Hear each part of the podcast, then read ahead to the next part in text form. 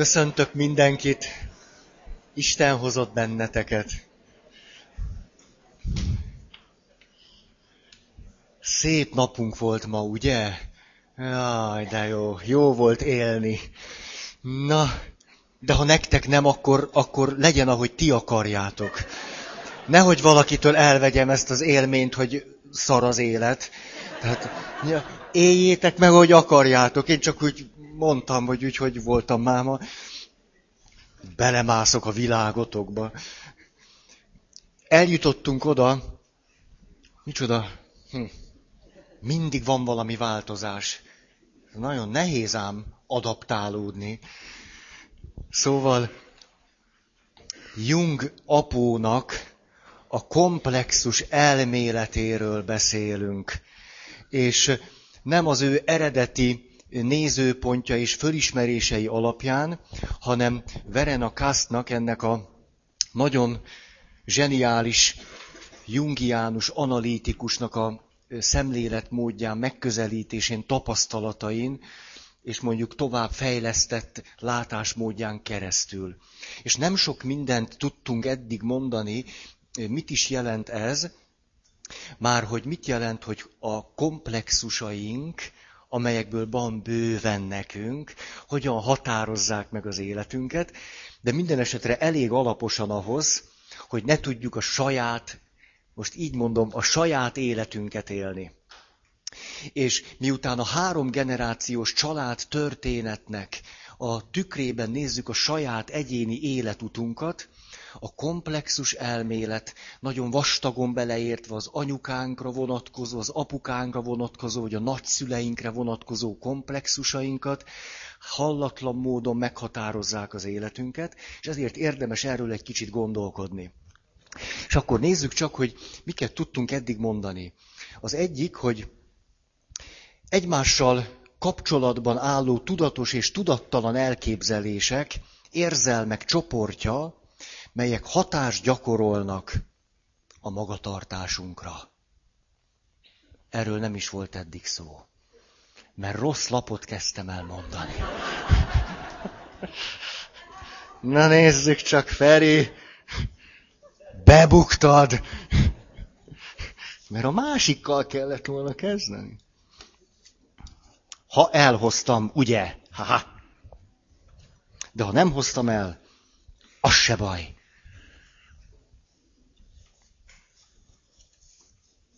Nagyon sokat tanultam Csegevarától. Legkomolyabban, nála csak Fidel Castrótól tanultam többet, mert ők a boldog, szép, nem is tudom milyen forradalmi időkben azzal szórakoztatták magukat, hogy, de ezt már meséltem nektek, de hát mégiscsak elmondom, 2 cédula közül lehetett húzni. Az egyik cédulán a következő feladat állt. A villamos előnyei a busszal szemben a városi tömegközlekedésben. A második cédulán a következő állt. A busz előnyei a villamossal szemben a városi tömegközlekedésben. És bármelyiket is húzta Castro atya. Hát, tudni kellett róla legalább 1 órát beszélni. És mit gondoltok, sikerült neki ezt Sikerült. Ezt ma úgy hívják, kormányszóvivő. Szóval, nem lépek le addig, amíg megnézem. Szóval, megnéztem, hogy biztonságos-e itt. Tehát ott tartottunk, mert ott még nem. Tehát hol is tartunk? Most alakul ki egy komplexusom, itt egy ilyen... Tehát, ez hihetetlen, megint ugyanazt vettem elő. Nem marháskodok veletek, ez döbbenetes. Ez hogy? Mi? Feri! Valami történik itt velem. Ez egy nagyon, nagyon érdekes jelenség. Ez hihetetlen. Na nézzük csak.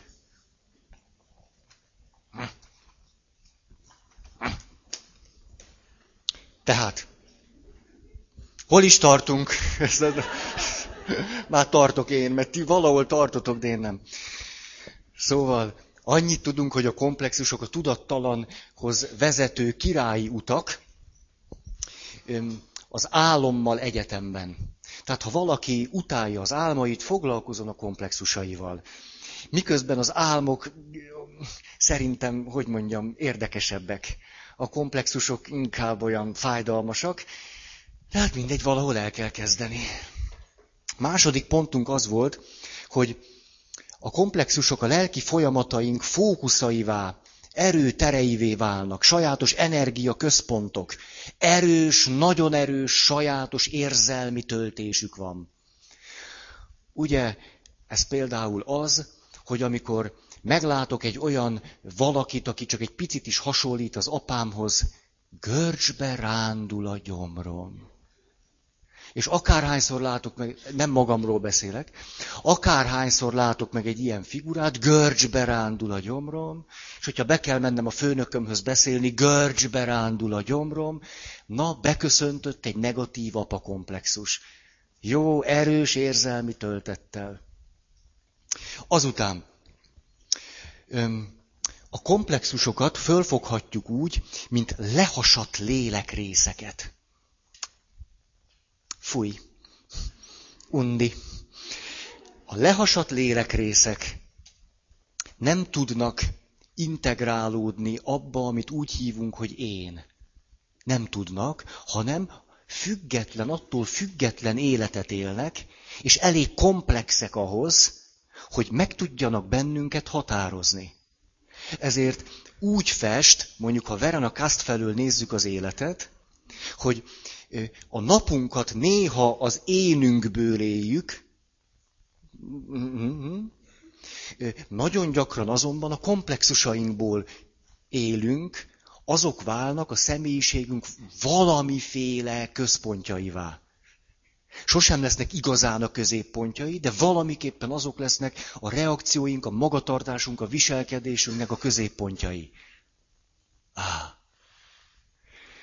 És akkor itt érdekes dolgokat hallottunk még.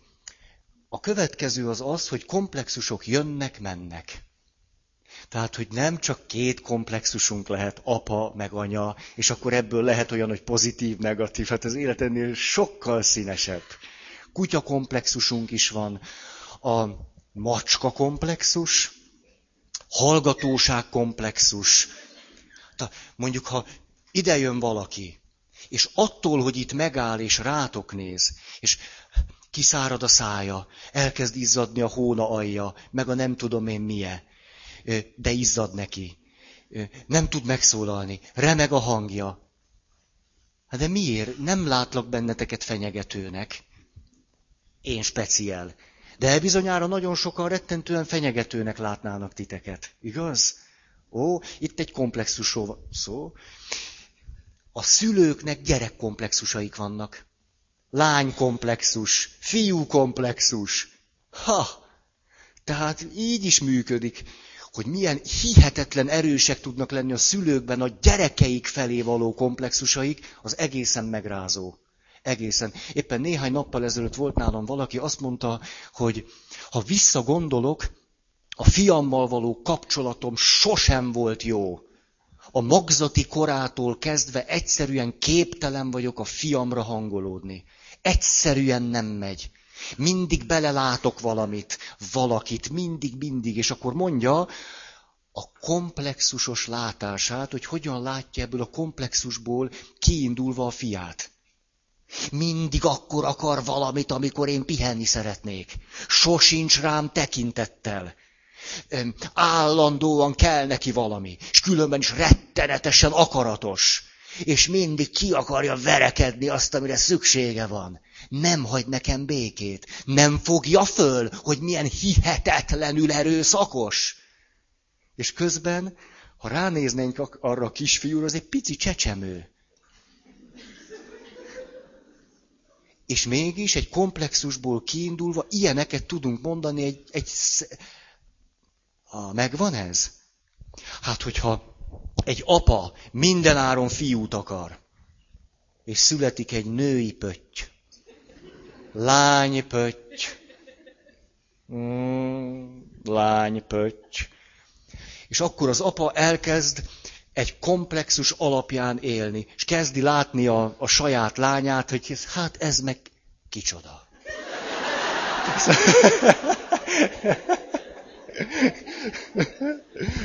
Hát ez egy fiú. Na de...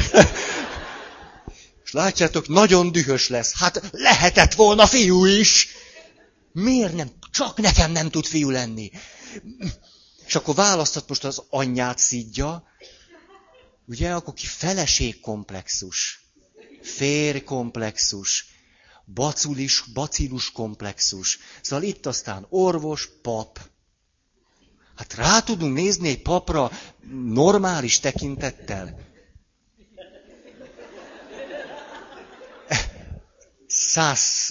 Egy százalék, hogy nem mondjak túl sokat.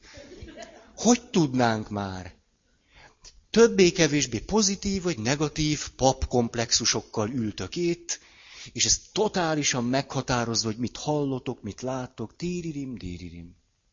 Oké ez? Tehát komplexusok magzati kortól kezdve alakulnak ki, és egészen még a haldoklásunkban is ki tudnak alakulni. Csak hogy mondjak valami drámait. És közben pedig mindig lehetőségünk van arra, hogy a komplexusok föloldódjanak, vagy feloldjuk azokat. És azoknak fontos elemeit végre integráljuk az énbe, ettől az én megerősödik. A komplexusban lévő energia átjön az énbe. Ez egy jó buli, ugye? Ha meg nem, hát... Tehát a komplexusainkat föl lehet oldani, és föl lehet dolgozni. De ez akkor egy életig tartó folyamat. Életig tart, sosem lesz vége. Néha elmehetünk azért nyaralni. Most nagyon kívánom nektek, jön a nyár. Menjetek el a komplexusaitokkal együtt. Érezzétek jól magatokat. Nyaraltassátok meg az apa komplexusotokat, az anya komplexeteket. Kicsit. Az, hát ő is csak egy ember, nem? Hát kicsit el. Na jó. Hogyan alakulnak ki? Hát a legegyszerűbben, hogyha valami trauma ér bennünket, vagy sok, valami egyszeri, nagyon erős esemény, de ez a kevésbé általános és gyakori. Sokkal gyakoribb az, hogy egyszerűen csak olyan találkozásokban, kapcsolatokban vagyunk, amelyek az akkori erőnket éppen meghaladják. És ez már bőven elég ahhoz, hogy egy komplexus kialakuljon. Valami túl nagy megterhelést jelent, valamire kellene tudnom válaszolni, akarnék is, lehet egy külső elvárás, belső, de nem tudok, és kialakul egy érzelmi gubanc. Én a komplexusokat legszívesebben így hívom, egy érzelmileg terített gubanc, ami aztán eluralkodik rajtunk. Oké. Egy-egy komplexus annyira erős és független tud lenni, hogy nem egyszer azt látjuk, hogy erősebb, mint az én. Van, akinek van egy viszonylag talpra esett énje, énője, énéje, az egész jó. És akkor néha átvált, és akkor a komplexusból él. Aztán visszavált, és megint többé-kevésbé az énből él. Mert az én is csak egy sajátos komplexus. Jung apó szerint. Buddhisták ennek nagyon örülnek. Nagyon bólogatnak a buddhisták. Szóval, hol tartottam? Itt a buddhistáknál kicsit elment a fantáziám. Igen, de mit akartam én mondani? Kicsit el. Akkor menj. Igen, azt hangzott, hogy komplexus az egész világ. Hát szerintem akkor itt fejezzük be ezt az előadást. Menjünk. Nem, szét vagyok esve. Feri, nem bírom összerakni magam. Tényleg ez a baj. Nem, gyere már vissza. Tehát ott tartottam, hogy olyan szép idő volt, teljesen elszálltam. Nem vagyok itt. Tehát madarak csiripelnek, napocska süt, ez nem érkezek meg. Na, Feri. Szóval, vagy az énből élünk, vagy a komplexusainkból. Általában néha innen, néha onnan, Vannak egészen szerencsétlen helyzetek, amikor valaki sokkal többet él a komplexusaiból, mint az énből, És vannak egészen szerencsétlen helyzetek, mikor valaki szinte kizárólag a komplexusából él. Egészségedre. Amikor valaki kizárólag a komplexusából él, akkor lehet vagy pszichotikus beteg, egyik irány, másik irány, megszállott. Megszállott, fanatikus. Akkor őt egy komplexus bekebelezte, az énből nem tud élni, uralkodik rajta egy megszállottság. Ezért mondhatjuk azt, hogy van Isten komplexus. Ezért van, aki az Isten komplexusa által megszállott módon él. Nem egy szerencsés életút, főleg a környezetének. Ők a vallási fanatikusok. Ugye, beszéltetek már, és direkt nem mondok, hogy kikkel, vallási fanatikusokkal. Mi a tapasztalatunk? Lehet velük beszélni? Egyszerűen nem lehet, mintha nem lenne a másik oldalon senki. Igaz? Tehát vagy egy nyitott Biblia jön, ez az egyik formája. Tehát te mondod, hogy vagy? Hogy vagy? Vegyük csak elő, Máté 5. Ott az elején, boldogok a lelki szegények. Ezt én értem, de te hogy vagy? De nincsen te. Egy ilyen nyitott szentírás jön, és nem lehet vele. Ugye ez ismerős? Hihetetlen, mikor kérdezel valamit, és az jó a kérdés, mit is mond erről a katolikus katekizmus? Én is ki tudom nyitni a katekizmust, rád lennék kíváncsi, de nincsen rád. Ugye megvan ez az élmény. Sose felejtem el, Kuklai Tóni bácsi lehúzta a maga 7-8 évét 56 után, és aztán kiszabadult, nem engedték őt papnak lenni, aztán nagy kegyesen megengedték, hogy Sárospatakon csukott templomban misézzen. Legkomolyabban, ugye ez ilyen derültséget keltett most bennetek, de hát ez így volt. Jól van, ez egy nagy kegy, ugye? Jó, hát akkor Tóni bácsi csukott templomban misézett, evangelizációnak nem rossz, csak nem túl eredményes. És aztán Sárospatakon, akkor elvégezte a művészettörténet szakot, meg mit tudom én, egy-két dolgot, lett belőle tudós bácsi, és mi történt? Az, hogy könyvtáros is lett, művészettörténész, könyvtáros, ott ücsörgött a könyvtárba, az emberek meg kezdtek hozzá menni. Állandóan tele volt a könyvtár. Ugye, de hát még most a 70-es évek elején vagyunk, és akkor szemet szúrt valakinek. Ugye, ritka volt, hogy a könyvtárban vannak, és akkor Tóni bácsi, akkor kitalálta a hatalom, Tóni bácsit megszivatjuk. Ezért elküldték Körömbe. Köröm. Ez már önmagáért beszél. 200 lelkes cigányfalu. Sajó partján. Köröm.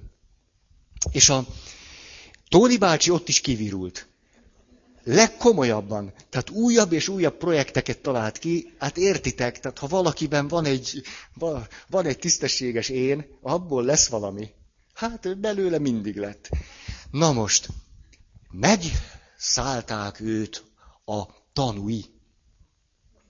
És, már hogy nehogy itt célozgassak bárkire is, és jöttek ketten, mindig ketten jönnek.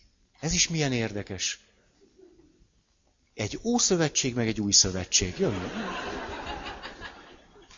Vagy két különböző fordítás. Tehát mentek hozzá, tattak, ugye, Köröm kisplé, kijön, egyetlen komolyabban írni, olvasni tudó ember. Sok. Ó, jöttünk ám! Jó, hát örülök. És kezdték mondani a szöveget. De úgy köszönés után rögtön. Ugye Bibliát is tartottak, nagyon faintok voltak. És Tóni bácsi mit csinált? Most egy komplexussal beszélgessek? nem egy örömteli dolog. Azt mondta, nagyon szívesen meghallgatlak benneteket, mondta, de előtte menjünk ki a Sajó partjára. Hát azt mondták, végül is a Szentírásban nem szerepel sehol, hogy súlyos bűn a Sajó partjára kimenni. Ezért kicsit meginoktak, de gondolták, hogy ami nem tilos, az talán szabad, és kimentek a Sajó partjára. És akkor kezdték volna, na akkor! Nem. Látjátok, itt folyik a Sajó. Itt egy part, meg ott is egy part. Ücsörögjünk egy kicsit. Ücsörögtek 10 percet, kezdték meg. Nem. Látjátok, Sajó, itt folyik, fák, mi meg ücsörgünk. 1 órát ültette őket. Legkomolyabban. Ez a Tóni bácsi. Hát ez a 7 év börtön után. Rips-rops leülte az órát. És az 1 óra után, képzeljétek el, valami én kezdemény kibontakozott ott a Sajó partján, ebben a keltető, ültető, természetes közegben. És azt mondja Tóni bácsi, egészen tudtunk egymással beszélgetni. Megszülte őket, értitek? Ezt a Sajó partján kiszülte őket onnan. Ha most a szentjeink életét nézzük, egyik-másik kifejezetten megszállott. Ugye egy Isten komplexus által vezérelt megszállott személyiségről van szó. Jó esetben a komplexusának a tartalma elég pozitív ahhoz, hogy ne csináljon nagy gazemberségeket. Ugye? Mária rádió itt töröl. A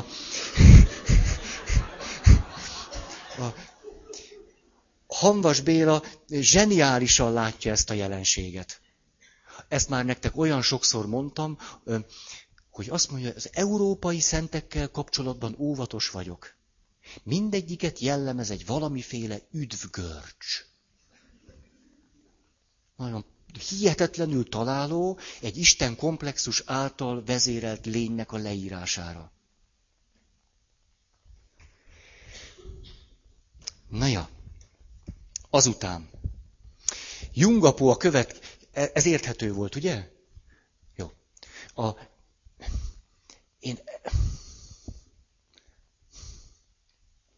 Nagyon-nagyon kritikus vagyok, mikor bárki veszi a bátorságot arra, hogy másokat fanatizáljon. Hihetetlenül félelmetes. A fanatizálás az belobbant, nagyon mélyen lévő, archetipikus forrásból táplálkozó komplexusokat. Szörnyű, és teljesen énvesztetten tud az ember zombiként létezni. Hogy meg tudnak rémülni szülők, amikor a gyerekeiket elfogja a vallási hóbort? Ugye? Érzik, hogy a szülők érzik, hogy a gyerekükkel nem lehet beszélni. Ugye? Kicsit elkezdenek rettegni, mert megkergült a gyerekem. Majd erről akarok beszélni, hogy, itt hogy ennek van pozitív oldala is. Tehát az, hogy valaki hívő ember, nem kell, hogy egy Isten komplexus által megszállt legyen. Nincs rá szükség. Oké. Na. Jung apó tehát azt mondja, valójában azt kell mondanunk, hogy nem az embernek vannak komplexusai, hanem a komplexusoknak vannak emberei. Ugyanis a komplexusok olyan erősek tudnak lenni, hogy simán lenyelnek bennünket. Na most. A komplexusaink pedig igen gyakran összeegyeztethetetlenül működnek az erkölcsiségünkkel, vagy a tudatos beállítódásunkkal. Ez az, amiről Pál apostol azt mondja, látom a jót, tudom a jót, akarom is csinálni, csak nem azt teszem. Nagyon sok bűnnek a hátterében komplexus van. Az illető sokszor azon, tudjátok, jöttök gyónni. Mára ki. És akkor, jaj atya, annyira utálom ezt a gyónást. Már megint ugyanazt fogom elmondani. úgyhogy 70 évesen már megint ugyanaz, hogy nagyon gyakran arról van szó, hogy egy komplexus hab bekapta az ént. Az én egy kicsit mondta, hogy ne, és aztán megadta magát. Komplexus egy kicsit táplálkozott, és aztán elengedte az ént. És az illető jött gyónni. Valami ilyesmi történik. Ezért olyan hihetetlenül problematikus megmondani kívülről, hogy mi bűn és mi nem. Hát ha te egy komplexus által megszálltan cselekszel, ami persze egy relatív megszállottság, egy relatív szabadságvesztés, nem fölfüggesztett, hanem ez nem függesztő, csak relatív. Ezért kívülről gyakorlatilag nem lehet megmondani, hogy mi bűn és mi nem. Ezt kívülről én biztos nem tudom, de erről is sok szó esett. Na. Jó. Érvelésre megsenyekken. Tehát mondhatjuk neki, hogy Feri, most mit vagy betolva? Feri, miért idegeskedsz? Feri, miért vagy megszeppenve? Feri, miért vagy dühös? Feri, miért akarod agyon csapni? Mit tudom én? Hiába mondhatok 1000 jó érvet, megsenyekkem, mert mélyebben van, mint az érveink. Na, az akaratunk gyöngének bizonyul, mert az akarat az én egyik funkciója. A komplexusaink egyrészt a tapasztalatainkból állnak össze, mondjuk egy anyakomplexus, abból áll össze, ahogyan az anyukámat tapasztaltam, másfelől a saját fantáziáimból, ahogyan az anyukámat látom. Ez egy nagyon fontos megkülönböztetés. Valójában sosem az anyukánkkal van bajunk, hanem azzal a képzettel, ami bennünk él róla. És már nagy segítség lehet az is, hogy azt mondjuk, hogy ennek a képzetnek egy nagy része valóságos tapasztalatra épül, más része az én fantáziámnak a terméke. És a fantáziánkkal ki szoktuk tölteni az üres helyeket. Ó, nagyon, ezt nagyon jól csináljuk. Jó. Oké? Ez akkor azt jelenti, hogy az életünkben gyakran komplexusosan reagálunk.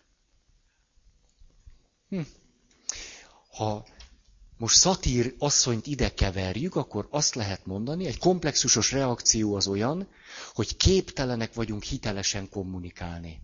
Ha egy komplexus a markába kaparintott, nem tudunk hitelesen kommunikálni. Nem tudunk. Jó? Oké. Igen. Ez tehát azt jelenti, hogy amikor egy komplexusból nézünk kifelé, a másik embert sosem látjuk. Nagyon-nagyon erős férj komplexusunk van, meg feleség komplexusunk. Ez mindenképpen kialakul. Kérdés, negatív férj komplexusom van, vagy pozitív? Feleségem pozitív, vagy negatív? De hogy őt nem látjuk, az tuti. Oké. A cél az az lenne, hogy a komplexusainkat, mint a diót föltörjük. Megnézzük, hogy te meg ki a szösz vagy. Miket csinálsz itt velem? Mit akarsz mondani? Honnan jöttél? És aztán valahogyan, legalábbis valamennyire kinőjünk a komplexusainkból. Jelen esetben az apa komplexusunkból és az anya komplexusunkból. És, majd próbálok színesebb lenni, csak örülök, hogy egyáltalán itt vagyok fejben. Szóval múltkor még egy másik nagyon fontos dolgot mondtunk. Ez pedig az, hogy lehet, hogy nekem nagyon pozitív apa komplexusom van, az is csak egy komplexus. És lehet, hogy nagyon pozitív anya komplexusom van, az is csak egy komplexus. És akkor járok igazán jól, ha a pozitív komplexusaimból is kinövök. Mert akkor tudok szabad lenni. Erről kifejezetten sokat szeretnék beszélni, milyen egy pozitív anyakomplexusnak a jó és a rossz oldala. Hogy akkor ezen meg tudjuk mutatni. Na, senki sem tiszta eset. Tehát nincs olyan, hogy valaki kizárólag egy negatív apa komplexusból él. Mindenkinek van ilyen is, olyan is, az egyik erősebb, a másik gyöngébb, és a többi. Jó. És akkor Verena Kast azt mondja, hogy eredetileg pozitív és eredetileg negatív komplexusokról beszélhetünk, tehát, hogy amikor kialakult, akkor a hatása pozitív volt. Amikor kialakult, a hatása negatív volt. Ha ez a komplexus továbbra is él bennem, akkor a hatása mindenképpen már csak relatívan pozitív lehet. A komplexus volt, amiatt mindenképpen negatív és korlátoz. Na.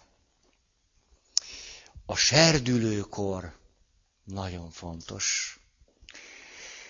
A serdülőkorban ugyanis óriási lehetőségünk van, hogy az addig általában teljességgel tudattalan komplexusainkról valamennyire leváljunk, aminek a záloga, hogy az élő apukánkról és az élő anyukánkról próbálunk leválni.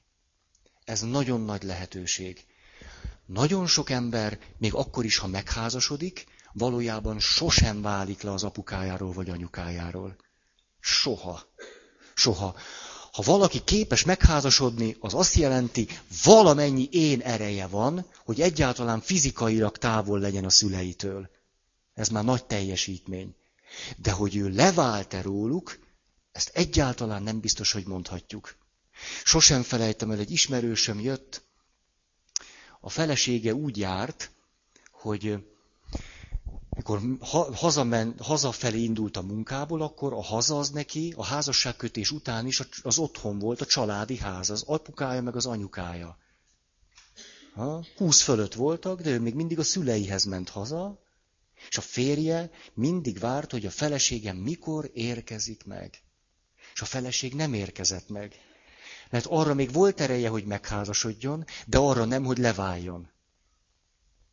És ez a férfi mesélte el nekem hihetetlen szomorúsággal, hogy tudod, mikor már fél éve volt az, hogy a feleségem a munkából a szüleihez ment, és szinte csak lefeküdni jött haza, a lefeküdnit blaszfémikus módon említem, akkor aludni, akkor ezt mondja, hogy egyszer csak fogtam, levettem a gyűrűt az ujjamról, és kivágtam az ablakon. Egyszerűen a felesége sosem tudott megérkezni hozzá. Soha. Ugyanez megtörténhet, a fiú megházasodik, de azért, ha az anyja azt mondja, hogy fiacskám, gyere, olvasd le a hűtőt, mert nagyon hideg. Akkor a fiú hanyat homlok, tök mindegy, hogy ki van otthon, hogy mi a téma, mindegy, megy és leolvasztja a hűtőt. És akkor az anyuka azt mondja, fiacskám, várd meg, míg olvad, mert látod, olyan bizonytalan ez a helyzet. Most olvad-e, vagy nem olvad, és hogy olvad, és hallod, hogy recseg a jég. Hát anyád fél, ha recseg a jég. És ismerünk olyan anyákat, akik fölhívják gyermekeiket, amikor villámlik, fölhívják gyermekeiket, amikor elkezd esni az eső. Látom, valakinek megvan ez a téma. És az ilyen anyák erőszeretettel nézik a tévéhíradót, aminek most már nem tudom, miféle nevei vannak, nézik, és akkor bemondják a hírekbe, hogy 2 autó összepuszilkodott. Az anya már is tárcsáz, vagy mit csinál, nyomkod. Fiam, ugye nem te voltál. Nem anya, még mindig nincs autónk. De hát...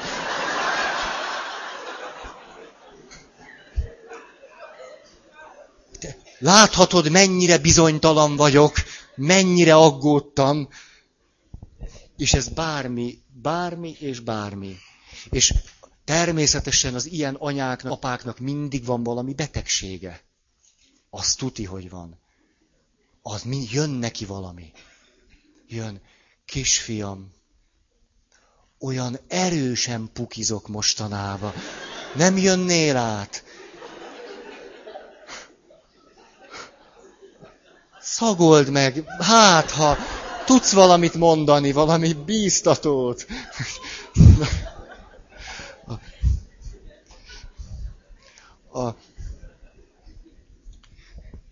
Szóval a serdülőkor óriási lehetőség, hogy egy serdülő leváljon a pukizó apukájáról, a könnyező anyukájáról, és valamennyire egy énből élő ember legyen, és ne egy anya vagy apa komplexus által totálisan fogva tartott lény. Más utat jár be azonban a fiú, meg más a lány. Egyszerűen azért, mert más a nemük. Ez tagadhatatlan. Úgy erős megközelítésben. Kivel kezdjük? Nőkkel vagy a férfiakkal?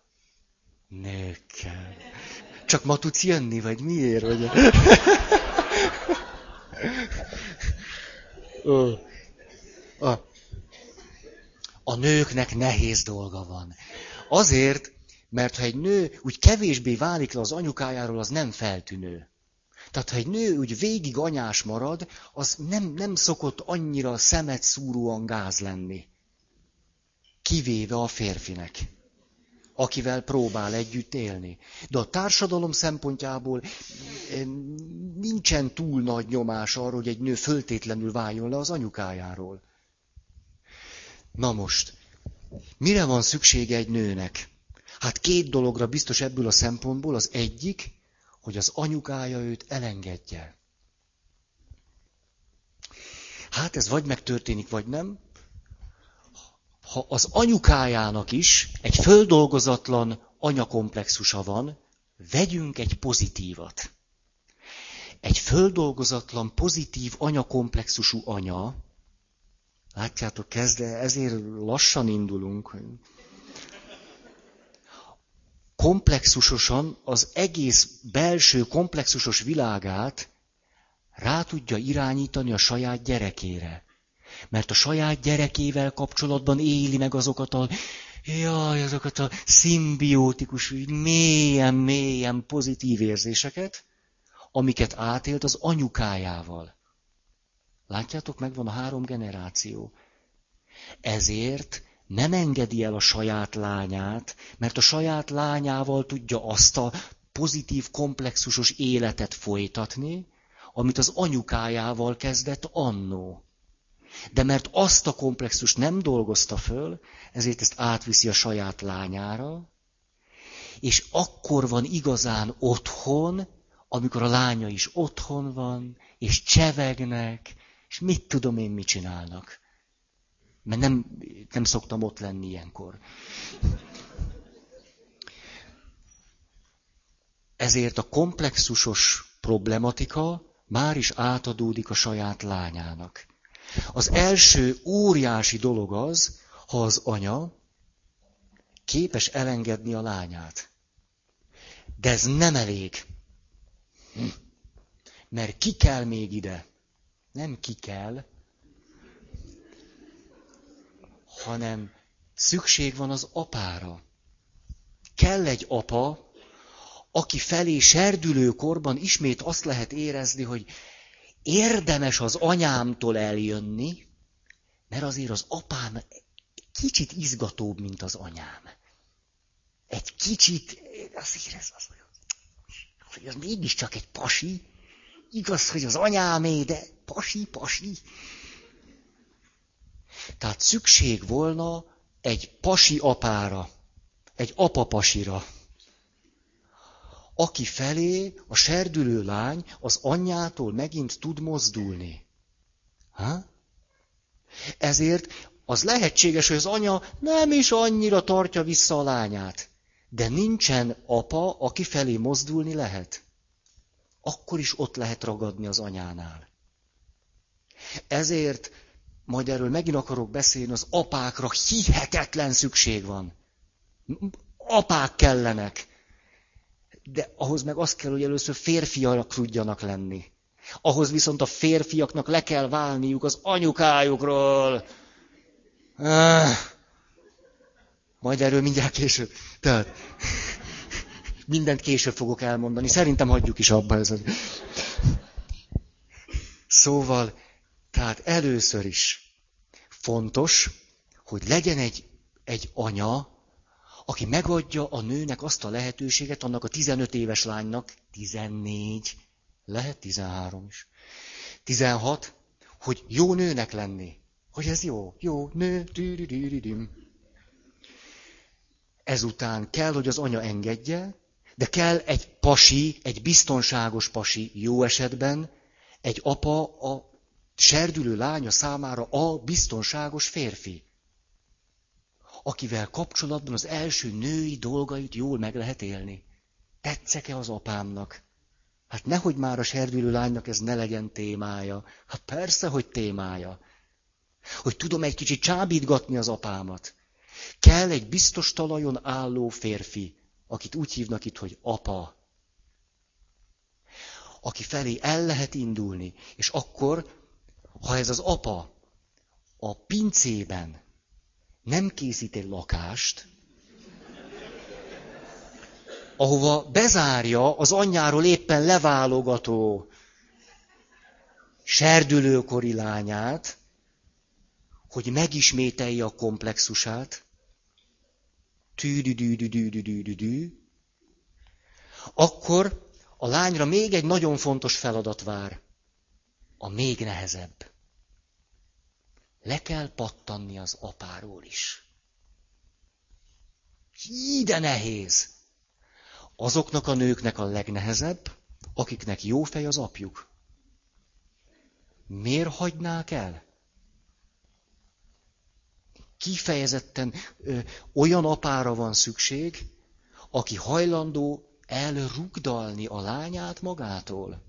Rugdalni. Egy apa legyen apa. Rugdaljon.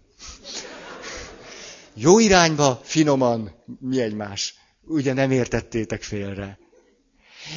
Egy apa ne kéjelegjen abban, hogy a lányom még mindig én hozzám jön, és még mindig, és hogy annyira jó, hogy azért még mindig én vagyok a lányomnak az első számú férfi. Nagy baj. Egy ideig kell, nagyon jó, ott megerősödünk, és utána lányom, menj már bulizni. Ez milyen nagyszerű, mikor egy apa... És akkor itt vegyünk egy brutálisan kultúrkeresztény apát.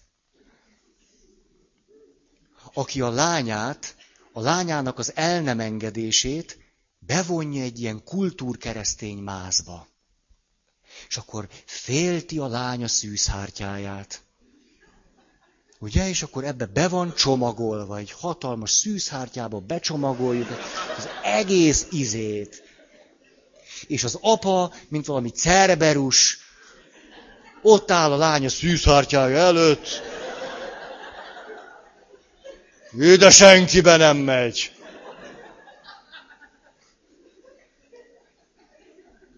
Problematikus fölállás. Egy apa előbb-utóbb pattanjon le a lányának a szűzhártyájáról, és ne gondolja azt, hogy azt neki kell őrizgetnie. Szörnyű, amikor az apa elkezd ezeket a morális izéket mondani. Moralizál. Itt nem egészen más, hogy van erkölcs, meg egészen más, amikor valaki moralizál.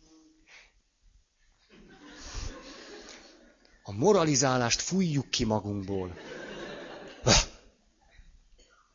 Nagyon, a keresztény apák, kultúrkeresztény apák és a lányaik. Ajjajjajjaj.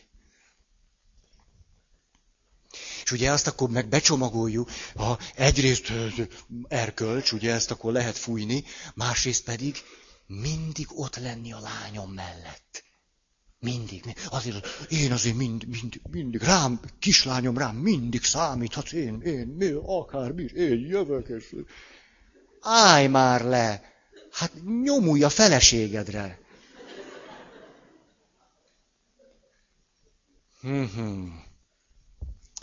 Na, szerintem ezt most elég érthetően sikerült elmondani. Na. Azért beszélek így, hogy ez talán valamiféle indirekt engedélyt ad arra, hogy szabad leválni. Szabad. hogy szabad nem ott maradni egy lánynak az anyukájánál, aztán az apukájánál, hanem az apukájánál megerősödve, mert hogy az apám mindig is tudott engem úgy látni, hogy te vagy egy gyönyörű szép nő vagy. És mindegy, hogy 3 füle van. Ez nem érdekes. Nem érdekes. Nem, föltűnt nektek? Egészen nem annyira szép nők is simán ukmukfuk megházasodnak. Mert az apukájuk szépnek látta őket. És ezért oda tudnak állni egy szintén nem annyira szép férfi elé. És az élet megy tovább. Nem szép ez? Szerintem tök szép. Hát nem kell, hogy mindenkinek jól álljon a füle. Erre nincs szükség. Arra sokkal inkább, hogy az anyánk és az apánk pozitívan nézzen ránk. Ennyi elég. És a legcsúnyább ember is simán megházasodik, mert tudja, hogy miért ne? Hát ez így jön és kész. És gyönyörű szép emberek meg, Istenem, mi lesz veletek? Nem de? Na. Azt mondja. Tehát, most a nőről beszéltem, nézzük a pasikat. Ó, a szegény férfiak, fiúk. Először is a férfinek, már akkor is, miért iszonyú nehéz egy férfinek? Azért, mert nem nő. A férfiaknak nagyon nehéz. Ugyanis egy nő, mikor pici, kivel van a legszorosabb viszonyban? Hát hogy az anyukájával. Ez mit jelent? Hogy az ő női önazonossága a lehető legtermészetesebb módon alakul azáltal, hogy az anyukájával azonosul, aki hozzá legközelebb van. De mi van a fiúkkal? Nemet kell váltani. Tehát egy kisfiúnak már 2 éveskor, 3 éveskor, 4 éveskor, 6 éveskor, 7 éveskor állandóan indulnia kell az apukája felé. Ha van apukája. Ezért van az, hogy 10-szer annyi férfi homoszexuális van, mint leszbikus nő. Ilyen egyszerű. Mert sokkal könnyebb egy fiú gyereknek apa nélkül ott maradni az anyukájánál. Ugye? Egy nő azonban ezt a nehézséget megússza, mert ő amikor a saját nemi önazonosságát észrevétlenül is kialakítja, ezt az anyukájával való kapcsolatában egész természetes módon tudja megtenni. Egy fiúnak azonban állandóan le kell pattanni az anyukájáról, és tudnia kell megerősödnie az apukájának a világában. Ezért nincsenek férfiak. Nincsenek apák. Nincs hova mozdulnia a fiúknak. Nincs. És ha a nagypapa a unokája fütyijével törődik, hát még rosszabb a helyzet. Ugye sokszor a fiúk, akik szeretnének mozdulni valaki felé, hát akkor belebotlanak olyasmiben, amiben nem kellene belebotlaniuk. És serdülőkorban ez ismét hihetetlen élessé válik. Egy serdülő, mert tele van pattanással, már aki, mert hogy nézünk ki serdülőként? Hát látszik, hogy teljes megborulásban vagyunk, és ez így normális, mert különben sose tudunk fejlődni. Hát hogy ebben az elesett, énvesztett, önazonosság kereső fázisunkban megint egy picit fiúként rácsimpaszkodunk az anyukánkra. Ez persze, hogy ezt nem ismerjük el. Tehát, mire van szüksége a fiúnak? Arra, hogy az anyukája őt kicsit megdédelgesse minden, öntyöm-pöntyömözze, zanzi-manzi. És utána kell az apa, hogy a fiúgyerek tudjon mozdulni az apja felé. És végérvényesen megerősödjön ott abban a világban. És tudjátok, mi a fiúgyereknek a legnehezebb? Hát már akinek. Hogy kilépjen az apukája világából. És önálló férfi legyen. Nagyon sok férfi dehogy lépett ki az apja világából, dehogy, sehogy nem lépett ki. Ha valaki karrierista, ő ott rekedt az apukája világában. Egy egészséges férfinak nincs szüksége karrieristának lenni. Egyszerűen nincs rászorulva. Tehát amikor egy fiú gyerek még állandóan arra szomjazik, hogy az apám mondja már végre, hogy büszke rám. Vagy túl akarom szárnyalni az apámat, meg akarom mutatni az apámnak. Ott rekedt az apukája világában.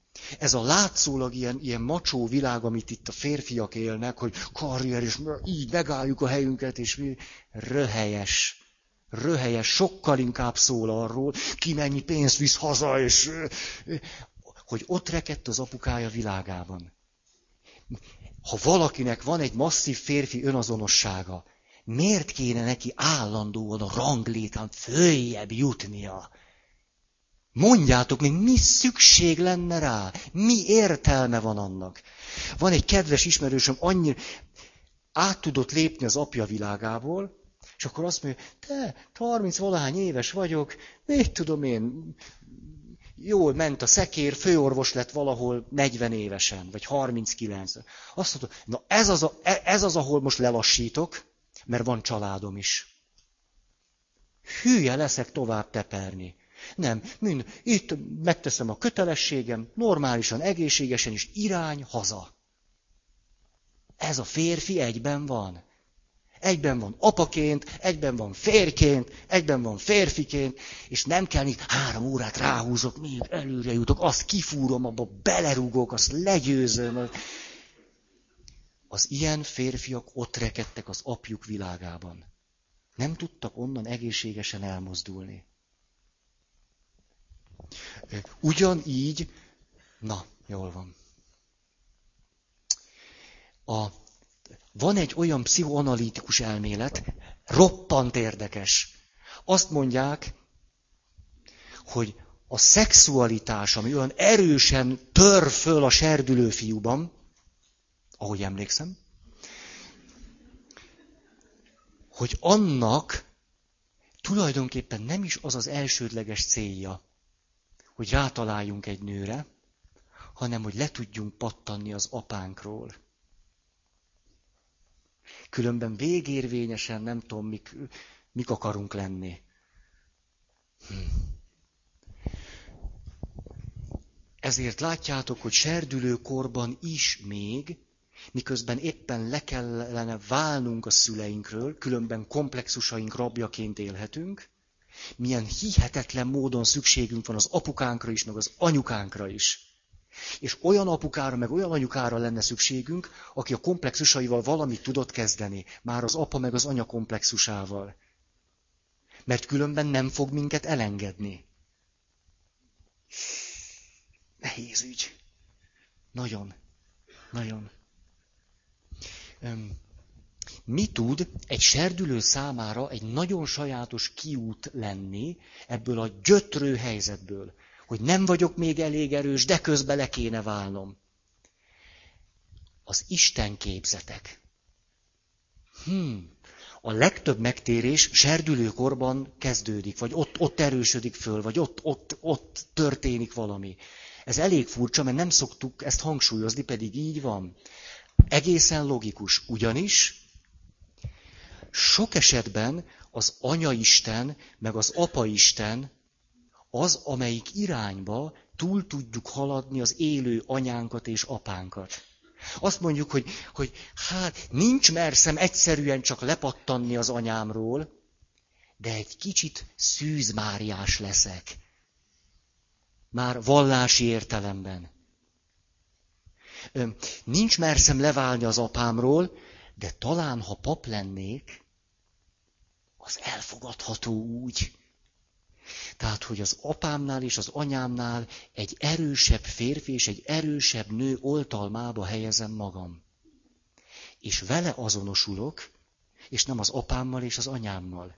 Sokszor az Isten képzeteink az egyetlen legitim, számunkra legitim lehetőségek arra, hogy az apukánktól és az anyukánktól merjünk lelépni. És ezt pont az ember az Isten irányában nagyon jól meg tudja tenni. Micsoda jelentősége van ezért egy jól struktúrált Isten képzetnek, jól struktúrált női és férfi képzetnek. Ezért a katolikus anyaszentegyháznak óriási kincse a Mária kultusz. Óriási kincs. Protestáns testvéreimet nem irigylem. Ugyanis nincsen női kép. Nincs. Vagy nem tudom, lehet, hogy van, szóljatok, gyertek, mondjátok. Hogyan talál akkor az a lány egy az anyjánál erőteljesebb képet? Persze itt bent talál, csak nincsen fogodzó a vallási világában. A kérdés az, jó esetben ilyenkor a spiritualitás betör egy serdülő ember életébe, segít neki a felnőtté válásban, majd pedig maga a spiritualitás is a helyére kerül.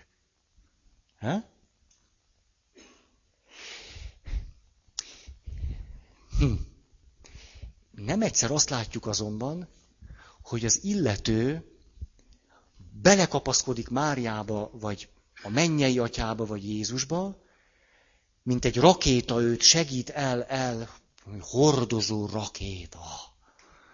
Pív ki tudja lőni magát otthonról, de a következő bátor lépést, hogy most erről a komplexusról, az Isten komplexusáról leváljon, nem tudja megtenni. Pap lesz és apáca. Ez egyáltalán nem baj, ha utána nem egy komplexusos Mária kép, meg egy Isten kép fogjaként éli az életét. Ez nagy dolog lenne. Itt szoktak jönni a hivatásbéli krízisek. Majdnem minden apáca és minden pap jól padlót fog az életében néhányszor. Akkor, amikor ennek a komplexusnak az ereje már nem elég hatékony. Vagy pedig olyan életesemények történnek, megkérdőjeleződik, hogy most te jó ég, most miért lettem én pap? Lehet, hogy ez az egész történet csak arra volt jó, hogy kiszakadjak a szüleim világából, de mit keresek akkor itt? Semmi probléma nincs ezzel, újra döntési helyzetbe kerül az illető. Hát ha sikerült egy komplexusra rájönnöm, azt mondanom, hogy mennyit köszönhetek én a sajátos vallási megszállottságomnak 17 évesen, meg 21. Nagyon sokat köszönhetek neki, mert nélkülük nem adtam volna engedélyt magamnak arra, hogy eljöjjek otthonról. Klasszikus. Akkor elkezd az illető a komplexusával dolgozni, már itt ezzel az Isten komplexusával, vagy Mária komplexusával, és akkor szabadon tud pap lenni, vagy apáca. Szabadon. Nem egy komplexus fogjaként. Akkor nem kell görcsösen attól félnie, ha komplexust elengedem, gumikötéllel visszarántódok az anyámhoz. Ugye ennek papok életében nagyon sajátos, jaj, most tudom, most mit érdekel titeket a papoknak a komplexikus világa, csak ezzel valamit jól meg tudok mutatni. Ugye milyen sajátos út az, mikor egy pap egyáltalán nem válik le az anyukájáról, de egy Isten komplexus, vagy egy Mária kultusz segít neki abban, hogy legalább ne végig aglegény maradjon együtt élve anyukájával a családi házban. Óriási dolog, és akkor ott szokott a gumikötél végül is befeszülni, hogy az anyját oda költözteti a parókiára, vagy a plébániára.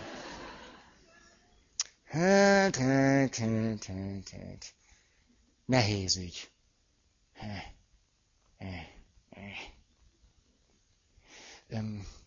Na,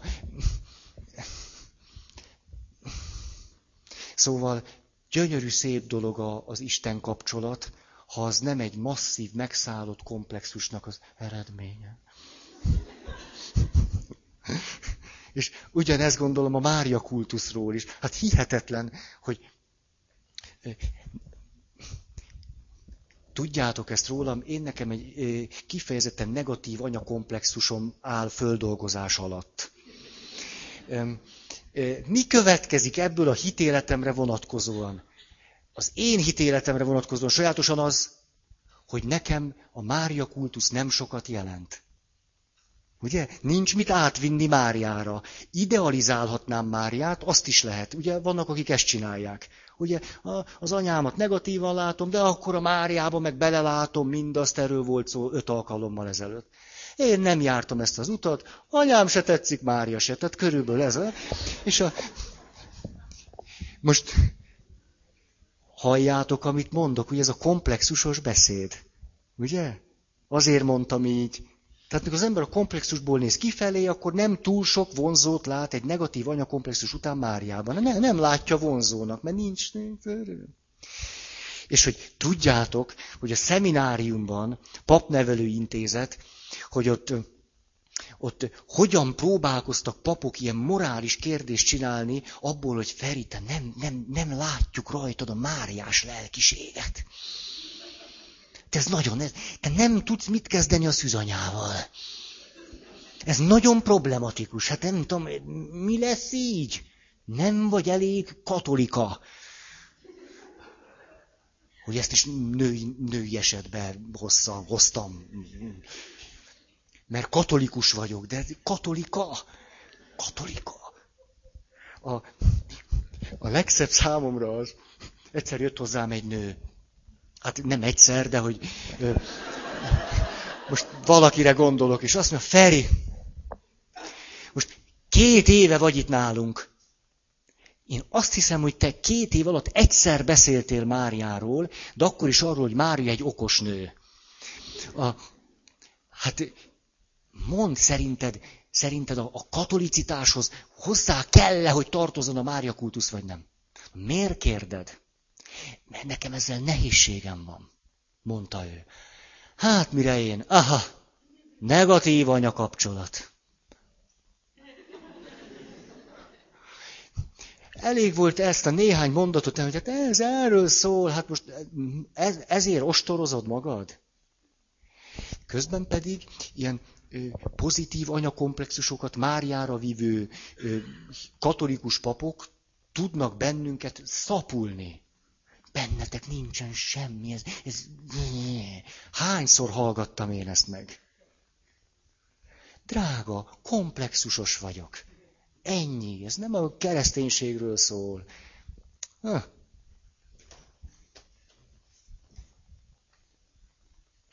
Jól van. Vagy nem tudom, hogy jól van-e, de... Jó.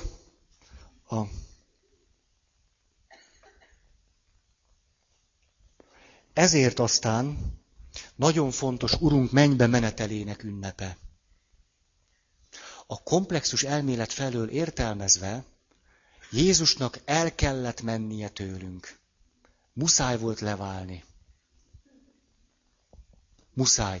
Hát most mondjátok meg, csak úgy töprengjünk így saját kontonkra. A föltámadt Jézus nem jelenhetne meg most is újból, meg újból?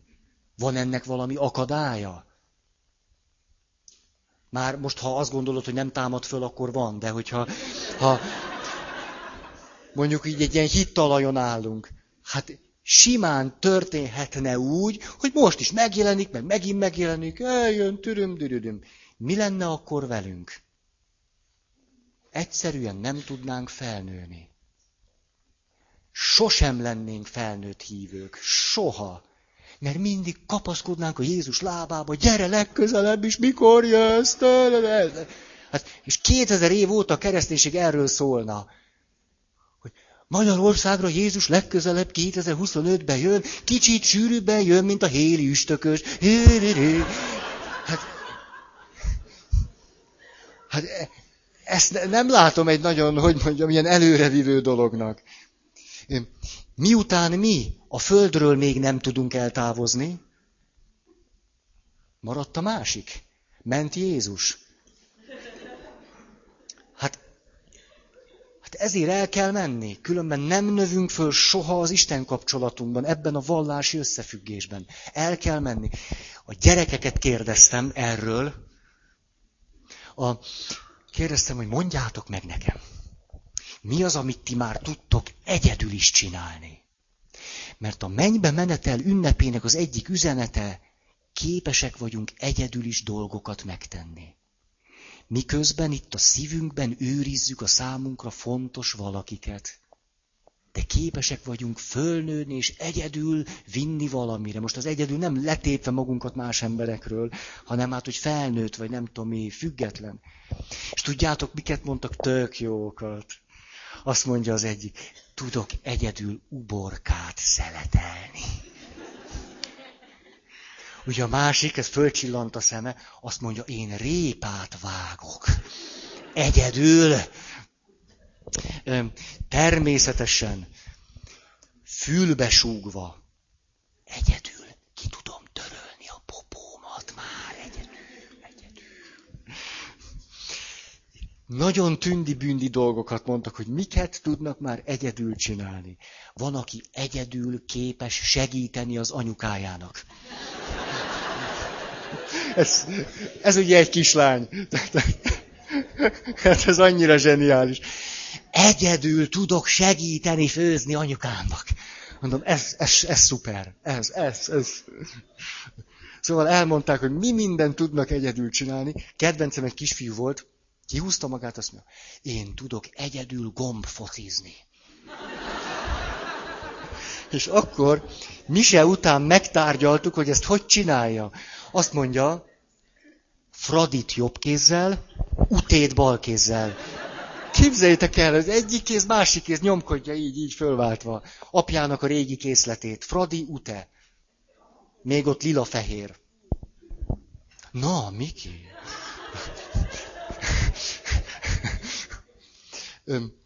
Szóval, milyen óriási dolog az, mikor ilyen hogy mondjam, hogy az első élményeink vannak arra, hogy felnőttek vagyunk. És hogy ezért jártattam olyan nagyon sokat a számot arra nézve, hogy mikor az Isten komplexusainktól megszabadulunk, akkor tudunk egy felnőtt, szabad viszonyt kialakítani az Istennel, amelyben a szabadságunk egy relatív szabadság, egy teremtett, teremtményi szabadság. De egy tök fölszabadító, egészséges dolog. Oké. Jó.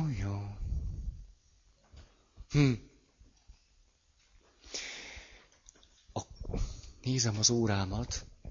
A depresszióra vonatkozóan egy sajátos megközelítést ad a komplexus elmélet. Elmondom, hát ha segít valakinek. Ez a következőt mondja. Ha valaki nem bír leválni az anyukájáról, egy pozitív anyakomplexusból nem tud kinőni, hogy álljon aztán a lábán, mi történik vele?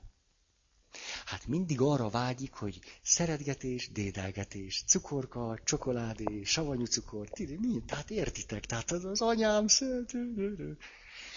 De hogy az élet megy erőre, az élet realitása szép lassan azt bizonyítja, hogy ezt már nem kapja meg mindig. Mert dolgozni kell, mert kudarcok vannak, mert teljesítmény, és a többi. A komplexus azonban működik. A komplexus mit mond? Neked ezt meg kell kapnod. Hát te egy nagyon aranyos kislány vagy. Hát a világ nem működhet úgy, hogy dolgokat te nem kapsz meg.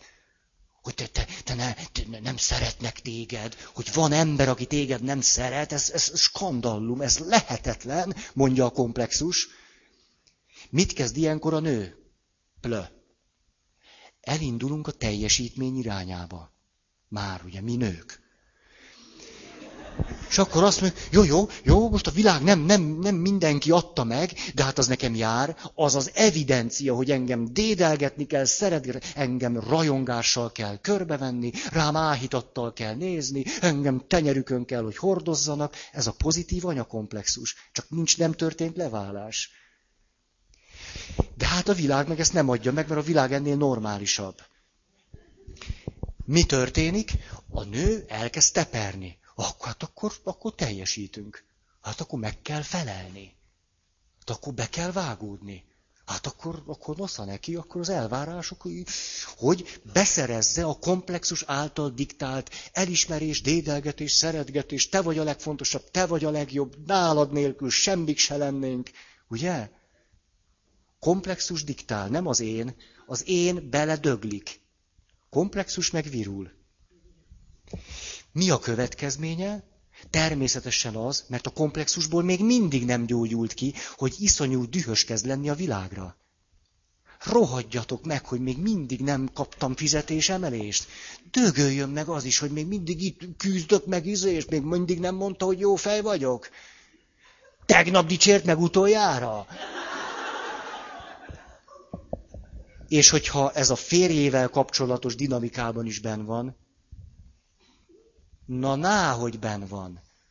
Kipasszírozza belőle, kiizéli, kinyomja, kizsarolja, stb. Vagy pedig megpróbál iszonyat görcsösen megfelelni a férjének, hogy a férje aztán azt mondja, hogy te vagy a cupp az éjszakában.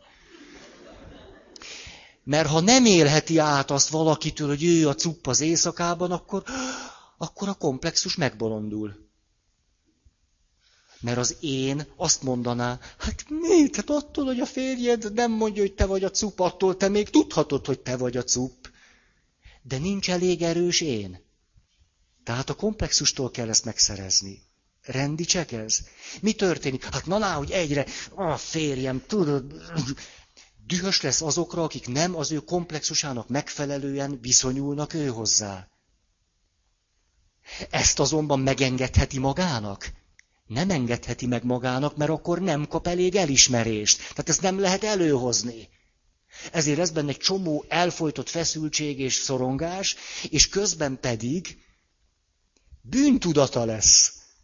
Ez nem lehet igaz. Hát valami baj van velem. Hát velem valami baj van. Hát nekem nagyon jónak kéne lennem. A világnak engem kellene hordozni a tenyerén, mint hogy az anyám hordozott, és a világ nem adja meg, velem valami baj van. És puf, neki jön egy bűntudat, akkor nem tudok mit csinálni. Most nem tudom, most a világ dögöljön meg, vagy én rohadjak meg. És ebben a dilemmában, hogy a világ rossz, vagy kiderült, hogy én mégse vagyok én királykisasszony, akkor jön a tehetetlenség. És ott puff, a depresszió elragadja. Akkor valahogy kijön belőle, de a komplexusával nem kezdett semmit. Mit kellene tennie? Leválni az anyukáról. És kifejleszteni egy elég erős ént, aki ott belül azt tudja mondani, lehet, hogy a férjed most nem mondta, na, a főnököd, a barátod, a nem tudom micsodád, attól te még oké vagy. Különben egy vesszőfutás lesz az élet, és újabb depressziós mélypontok következnek. És mindez egy rohadt komplexus miatt. Egy eredetileg pozitív anyakomplexus okán. Ez arra is jó példa lehetett, hogy egy eredetileg pozitív anyakomplexus, tehát, hogy egy anya szeret, jó, adja, gondoskodik minden, hogyan tud az élet ellenére fejlődni bennem, vagy nem fejlődni sehova se. Ezért van olyan óriási szerepe az apának, mert az apa világában napnál is világosabb, hogy néha kemény az élet. Hogy nincs mindig tündi-bündi, hanem fölkelünk, csináljuk. Erre hihetetlenül szüksége van minden embernek. Egy apára, aki nem puszit ad, de nem is pofont. Hanem bátorítóan azt mondja, ki fogod bírni. Ennyi. Na. És tényleg kibírjuk. Hát ez a szép. Hát persze, hogy kibírjuk. A pozitív, eredetileg pozitív anyakomplexus mondja azt, hogy nem fogod kibírni. Ezt te nem éled túl. Ezt nem. Bele fogsz dögleni. Neked az anyád puha tenyerén a helyed. És ezt nem adja meg a világ, a férjed, a főnököd. Úgy nem érdemes. Dehogy nem érdemes. Kibírod, kemény vagy. Just do it. Na, befejeztem. Hát ez olyan volt, amilyen. Köszönöm. Jaj, mondjátok, mondjátok. Ide is, ide is.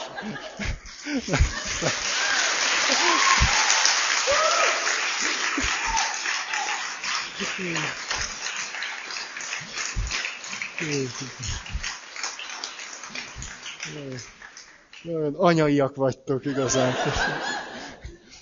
Akar-e valaki hirdetni?